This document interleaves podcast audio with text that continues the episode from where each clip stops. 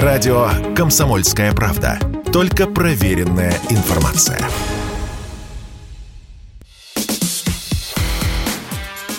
Диалоги на Радио КП. Беседуем с теми, кому есть что сказать. Здравствуйте, дорогие друзья. Приветствую вас в эфире радио «Комсомольская правда». Меня зовут Валентин Алфимов. Смотрите, враг не дремлет. Когда Россия в новых условиях пытается заново выстраивать свои отношения с миром, особенно горячая его часть, которая не хочет не то, чтобы у нас было все нормально, а которая вообще в принципе мечтает о том, чтобы России не было как государства, вот эта часть устраивает интриги. Интриги вокруг нас. А, столкновения произошли в Карабахе на границе Армении Азербайджана и в Средней Азии, это Таджикистан с Киргизией. Причем полыхнуло в двух местах а, накануне саммита Шанхайской организации сотрудничества. Как говорит один известный телеведущий, совпадение? Не думаю. Вот совпадение ли это и где может еще полыхнуть, мы поговорим с директором Института политических исследований Сергеем Марковым. Сергей Александрович, здравствуйте. Э, здравствуйте, уважаемые друзья. А, Сергей Александрович, давайте вот как раз с этого, с первого вопроса и начнем. Совпадение ли это? Или, и, и, или действительно это заговор, там, я не знаю, мирового империализма, как модно было говорить в свое время? Ну, в общем, просто наши недруги э, вставляют нам палки в колеса. Ну, э, смотрите, здесь есть следующее обстоятельство. У нас действительно прошла Шанхайская организация сотрудничества. А, а, там а, ну, не просто как бы Россия, там Россия и Китай главные страны. И Россия и Китай рассматриваются американцами как главные враги.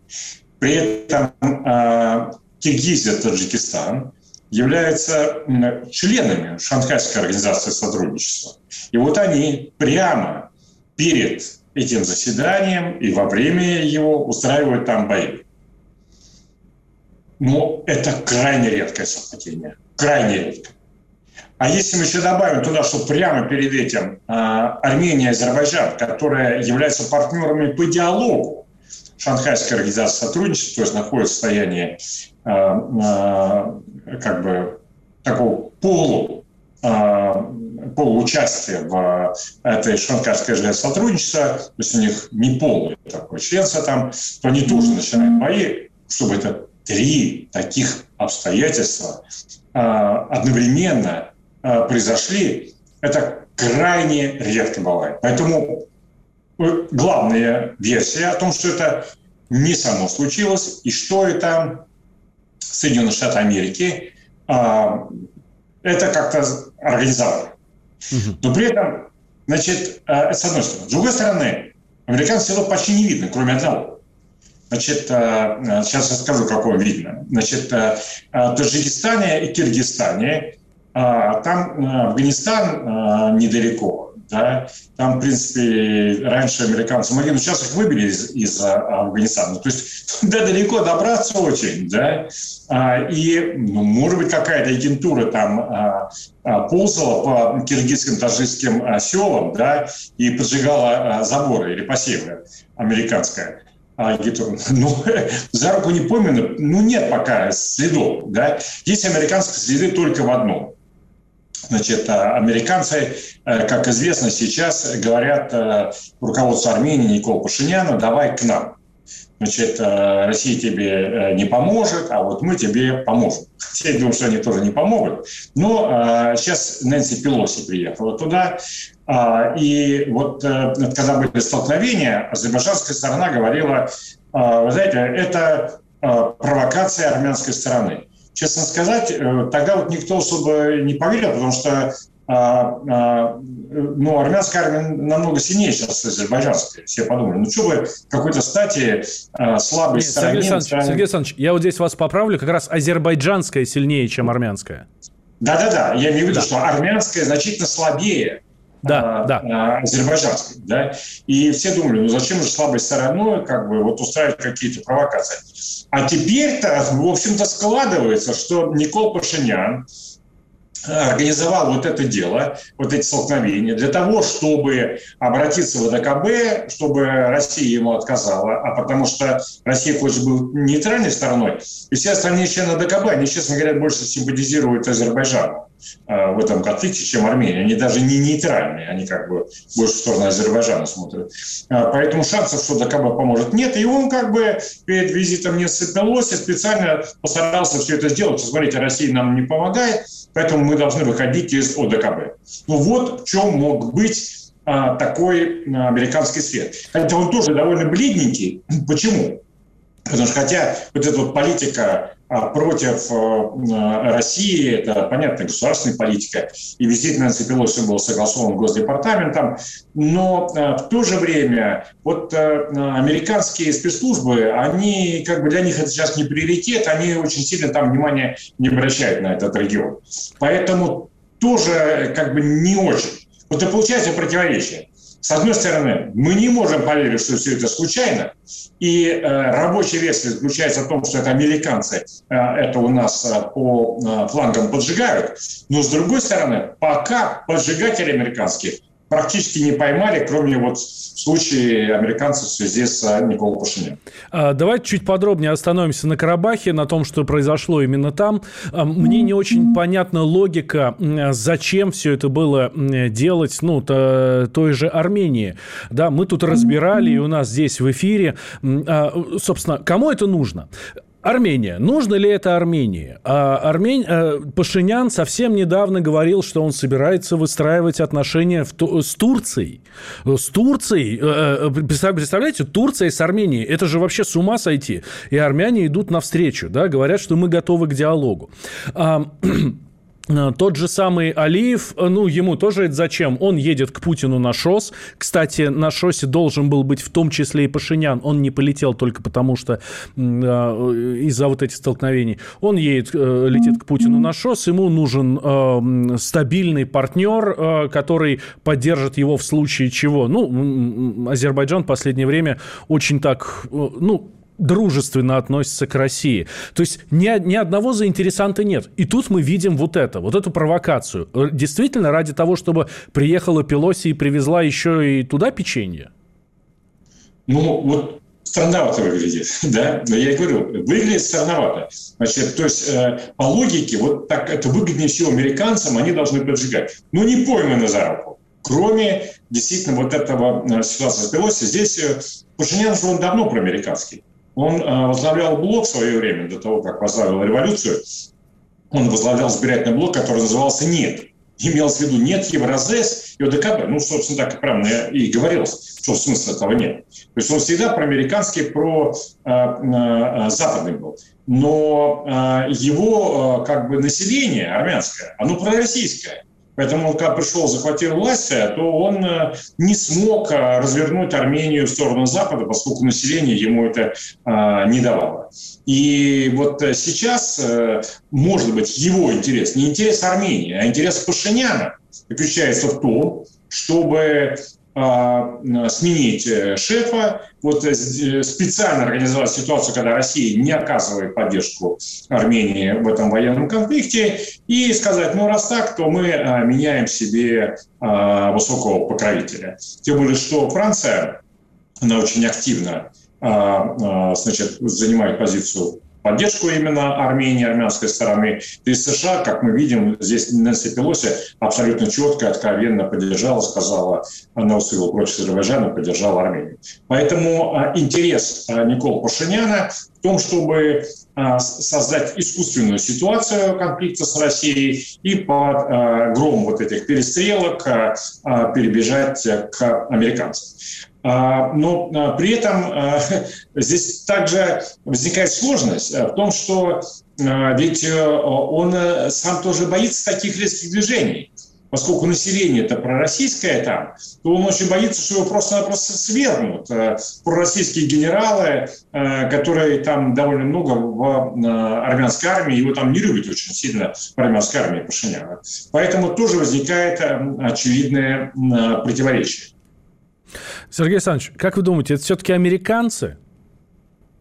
А, ну, вы знаете, я думаю, что версия о том, что а, это американцы, должна быть версией номер один. И она должна прежде всего а, раскапываться. Поскольку совпадения такие трудно поверить, поскольку они являются главными интересантами этого процесса. Так, делаем а сейчас небольшой... Мы говорили о следующей. Ну, следующее, очевидно, это э, район Молдавии.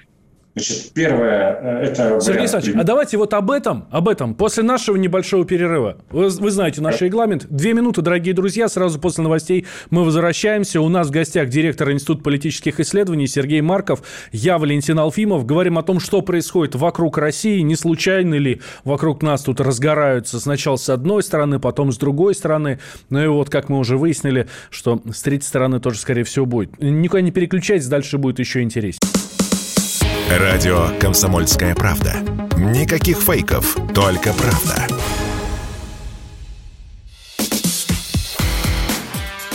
Диалоги на Радио КП. Беседуем с теми, кому есть что сказать.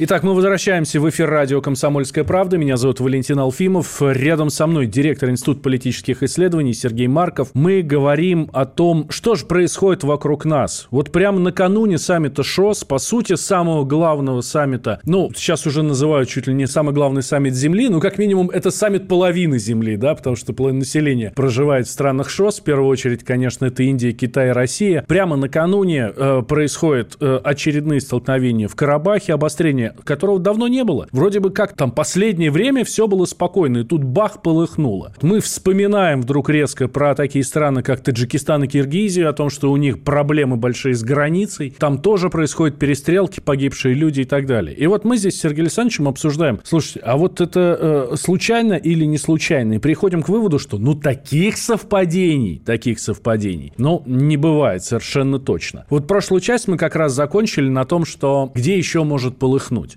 Вот где, Сергей Александрович, давайте. Вы говорите, что в Молдавии, да? Значит, четыре точки я выделяю, да, mm-hmm. даже пять. Первое – это Молдавия, Гагаузия. Они тюрки, но при этом православные. Они очень позитивно относятся к России, и там вот сейчас все время какие-то учения спецназа проводят молдавское правительство. Не исключено, что они постараются силой это задавить. Вторая точка, возможно, где может сполохнуть, это Приднестровье. С одной стороны, могут войти а, украинские вооруженные силы, тем более, что у них там удачно получилось в Харьковской области, поэтому они чувствуют себя в Сирии, так сказать, и наглости, я бы добавил, ударить туда по Приднестровью. С другой стороны, могут войти э, совместные молдавские и румынские войска, поскольку э, Румыния спит и видит, чтобы аннексировать Молдавию. И ну, большинство правительства Молдавии, э, они тоже румынские граждане. У них проблема только в том, что население не хочет Молдавии становиться частью Румынии, потому что они помнят э, итоги оккупации, как это было между Первой и Второй мировой войной, что там молдаване в Румынии были людьми второго сорта. Э, Румыния очень хочет войсками максимально войти на территорию Молдавии, и здесь участие в боевых действиях в Приднестровье – это хороший предлог. Значит, и там еще, знаете, что очень важно? Дело в том, что большая часть вооружения украинской армии – это советское вооружение, советский боекомплект, снаряды заканчиваются. Им сейчас передают западное вооружение, как известно, но западного вооружения недостаточно много все-таки. Основная масса остается советское вооружение. А там колбасные находятся огромные склады. Поэтому им взять это оружие очень-очень было бы выгодно. Поэтому это вторая точка. Третья точка, где может э, внезапно полкнуть, это Казахстан. Мы видим, что какие-то движения вокруг Казахстана сейчас происходят. Я вижу, что там какие-то процессы с внешним воздействием происходят с целью запустить этих кошек, черных и серых, чтобы они бегали туда-сюда между Казахстаном. Пока мы далеко не ушли, Сергей Александрович, вот то, что было зимой, попытка государственного переворота в Казахстане, это как раз действительно то самое, о чем вы сейчас говорите? Зимой это другая история, внутренние процессы, которых нам там не рассказали. Я думаю, что они отчасти связаны с британскими спецслужбами, да, поскольку те люди, а, которые вот это организовывали, у них очень многих есть такие, ну, хорошие, так сказать, базы а, в Британии. То, условно говоря, это члены семьи Назарбаева, такие дальние члены семьи, не дочь там, да, а дальние такие члены большого клана, они были недовольны, что их потихоньку отстраняют, хотели взять полноту власти, отстранить Такаева, ну и обнаглели в этом процессе. Нет, сейчас другие процессы. Сейчас уже а, не снимать Такаева, а как бы использовать Такаева, уговорить Такаева как-то немножко поссориться а, с Россией. Пока конкретные сценарии не видны, из-за чего они могут поссориться, но вот постоянно я вижу какие-то вот такие движения там есть. Это третья точка. Четвертая точка. Им очень не нравятся все-таки российско-китайские хорошие отношения. Я думаю, что они сидят и думают и спят, как бы создать искусственный конфликт между Россией и Китаем. А дело в том, что еще в китайском руководстве есть часть людей, которые не хотят чтобы Китай сейчас серьезно поддерживал Россию в этом противостоянии с американцами. Они говорят, нам нужно сидеться в сторонке. И этой части руководства, их называют еще комсомольцами, комсомольской группировкой, да, они считаются связаны там, косвенно с американцами и а, считают, что американцы могут а, в союзе с этим комсомольским крылом подкинуть какую-нибудь провокацию в российско-китайских отношениях, что-нибудь такое организовать для того, чтобы Китай сказал, ну смотрите, у нас даже с ними конфликты есть. Не-не-не, поддерживайте по украинскому вопросу а сильно Китаю не надо, нужно держаться в стороне. Вот это четвертая точка. Так. И пятая точка – это Калининград. А, он российский анклав, вокруг него ну, просто собачья свора. Значит, прибалты, поляки, там они просто обнаглели от безнаказанности, и, и они как бы ищут, ищут повод. Как, знаете, Калининградская область как интеллигент в парке, вокруг которого э, бродят э, гопники, которые ищут, чему бы такое придраться, чтобы затеять драку. Вот такая как бы э, ситуация. Перенасыщен раствор, когда, то кристаллизация может произойти в мгновение ока, если там что-нибудь такое появится. Сергей Александрович, вот я уточню по Калининграду, а что это может быть? Это поднявшееся настроение местных националистов, которые мечтают не о Калининграде, а о Кёнигсберге. Это, ну, я не знаю, какая-нибудь провокация на границе, да, стрельба стрельба какая-нибудь. Неважно по какому поводу, повод они найдут, конечно, если надо будет. Или что? Или прямая интервенция туда, в регион? Это вооруженная провокация. Я вообще не люблю слово провокация. По слову провокация у нас 90% используется неправильно. Вот говорят там, это провокация, ВСУ обстрелял Донецк.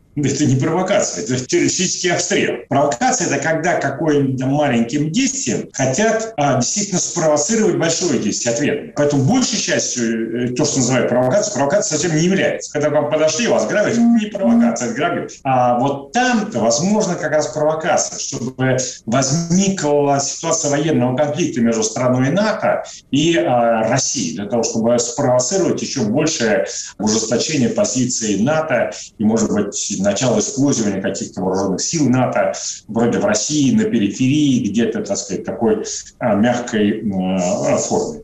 А, вот это вот может быть. Еще раз повторяю, речь, речь идет о уже отчасти неадекватности польских и прибалтийских руководителей, которые они ну, думают, все, Россия накануне падения, нужно быстрее, быстрее застолбить место, чтобы нам, условно говоря, дали наполовину «Газпрома». А почему они настолько неадекватные? Может, действительно потому, что Россия накануне падения? Или а, у них разведка плохо работает? Ну, вы знаете, ну, у России есть проблемы, да, и то, что мы видим, так сказать, э, вторая армия мира вынуждена была отступать в Харьковской области. У нас э, мы очень сильно затягиваем, у нас огромные проблемы с дронами, как вы знаете, огромные проблемы с количеством солдат. А у нас очень сильно затягивается э, принятие решений многих очень важных и нужных и необходимых, но а, ну, много таких мечтал о падении России, как известно, столетиями, ничего у них не получилось. Но неадекватность прибалтов поляков, ну, э, она э, двух типов. Значит, э, польско-литовская неадекватность и эстонско-латвийская неадекватность. Это разные типы неадекватности. Значит, польско-литовская – это знаменитый шляхетский гон. Да? То есть это такой, знаете, самоуверенность за гранью адекватности. Это всегда было в польской а, элите на протяжении многих столетий. Это приводило Польшу к авантюрам и катастрофам. Ведь э, даже вот э, начало Второй мировой войны, это же поляки виноваты в огромной степени. Потому что мы предлагали коалицию против Гитлера. Нет, поляки стали стену, ни за что а, с Россией никакой коалиции не будет. Не позволим российским войскам пойти, так сказать, для атак против а, германской армии. Значит, вот это совершенно... И раньше у них была такая неадекватность неоднократно. А Литва – это Речь Посполитая, это, в общем-то, во многом единое государство. Вот такие вот, как бы, вот это шляхетский гонор – это польско-литовская неадекватность. Значит, э, в Латвии и Эстонии другая ситуация.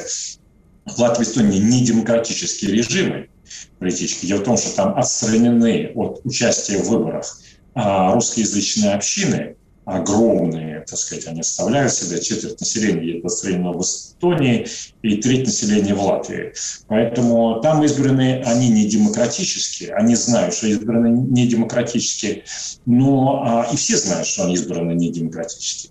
А, но как им защитить? Вот они четверть века, 30 уже лет, защищают а, одним образом свою недемократическое избрание, защищают свои посты, зарплаты, машины, водители, секретарь.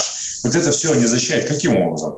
Они строят э, искусственный конфликт э, с Россией и э, говорят, э, вот вообще-то э, русскоязычные, там, это пятая колонна России, поэтому вот у нас есть серьезное основание не давать им э, право голоса. На самом деле они защищают что сугубо свои рваческие украденные зарплаты. Э, но для этого они э, создают искусственный конфликт, вполне рациональное поведение искусственный конфликт с соседом. А, и вот в этом искусственном конфликте, вот они живут 30 лет, а, и поскольку он искусственно, поскольку они специально задирают Россию а, все это время, да, то вот специальная стратегия специального задирания России, она как бы, ну, в какой-то момент может перейти вот такую грань, тем более в условиях, когда сейчас на Западе считают за абсолютно легитимным русских там отказывать им во всем. Ну, ну на, к русским относятся как евреям, 20, э, так сказать, вот евреям 20 века, а мы русские евреи 21 века ну, официально практически это признано. Вот в этих условиях, да, вот сочетание, потому что они 30 лет успешно проводят и э, политику искусственного, э, искусственного конфликта с Россией, а плюс э, страшная волна русофобии в Европе, так сказать, у их руководителей, а плюс, как им кажется, проявление России слабости во время боевых действий в Украине, вот сочетание трех факторов рождают возможность а, радикальных провокаций. Делаем небольшой перерыв, сразу после него вернемся. У нас в гостях Сергей Марков, директор Института политических исследований. Я Валентин Алфимов, никуда не переключайтесь. Дальше поговорим, что делать. Самый главный наш русский-то вопрос. Радио «Комсомольская правда». Мы быстрее телеграм-каналов.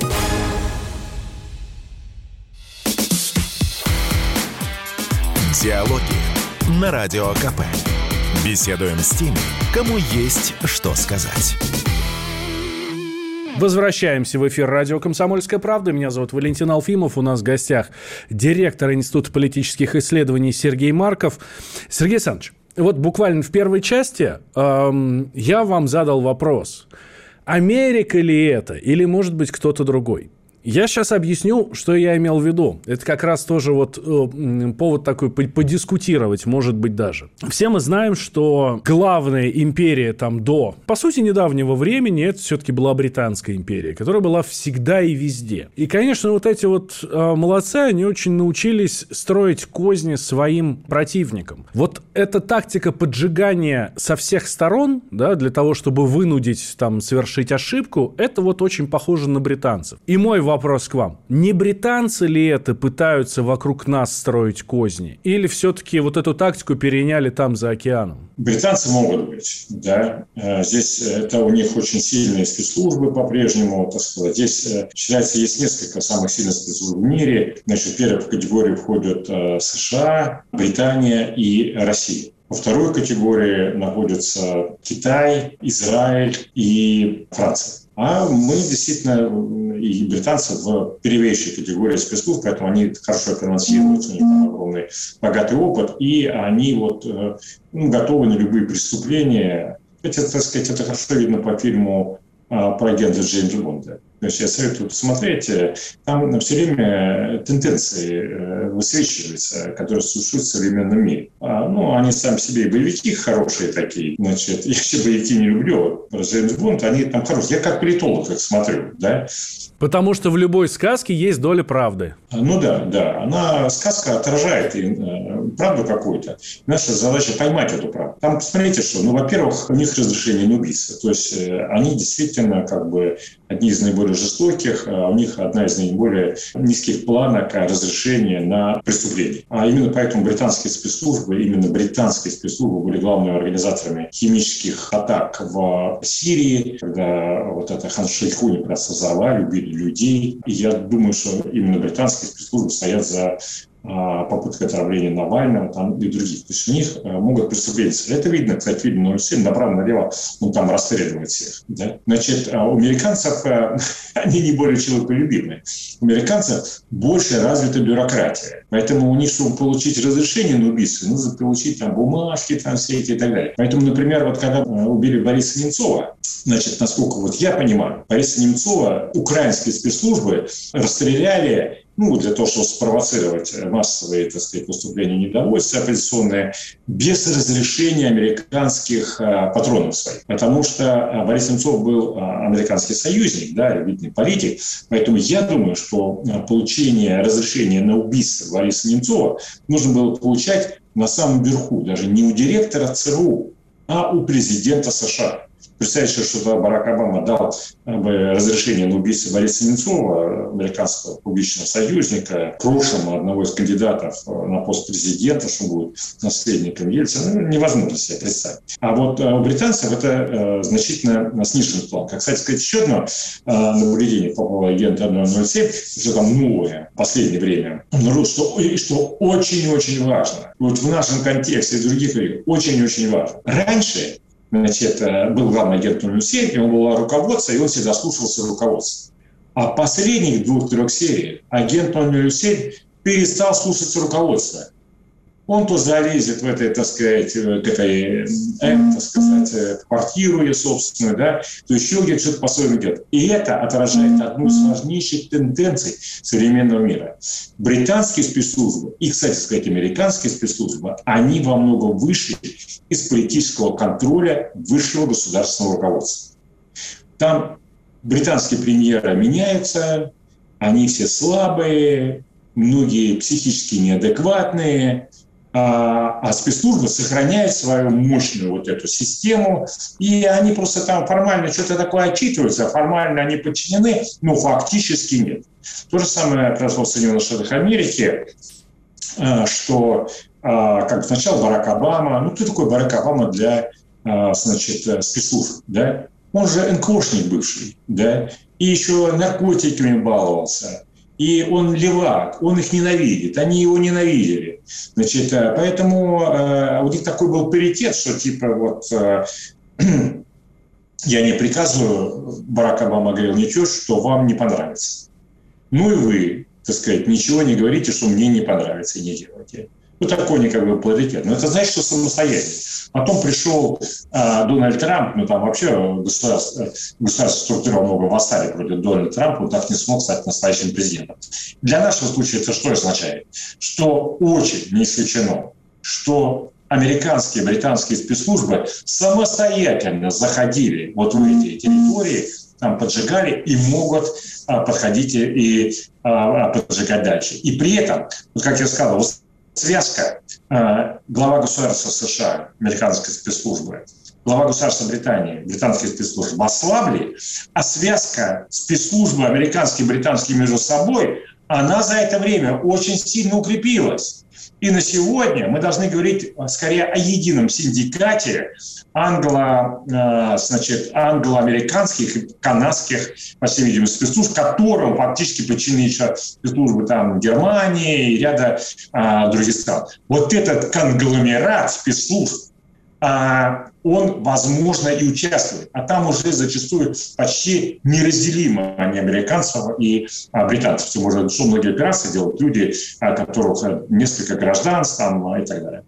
Сергей Александрович, вот вы э, ставите э, российские спецслужбы в, ну, в тройку лидеров, да, британские, американские да. и российские.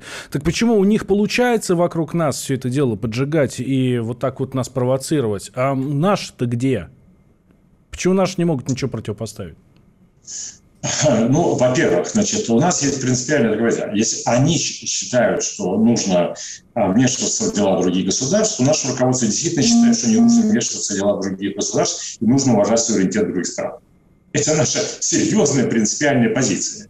Да? Ну, Я с этим не согласен. Это даже не многих вещей, я не согласен с Владимиром Владимировичем Путиным. Я считаю, мы должны активно вмешиваться, и что вообще суверенитет может быть только активным. Да? То есть нельзя просто иметь суверенитет, нужно иметь суверенитет только тогда, когда ты навязываешь свой суверенитет другим странам. Но такова позиция нашего а, высшего политического руководства на протяжении всех этих Второй важнейший фактор – это деньги у американских и британских спецслужб по совокупности денег ну, не, не в десятки, видимо, сотни раз больше, чем у наших деньги, они очень нужны для всех этих операций, для подкупа людей, так сказать, для спецопераций, для всяких переездов там, и так далее.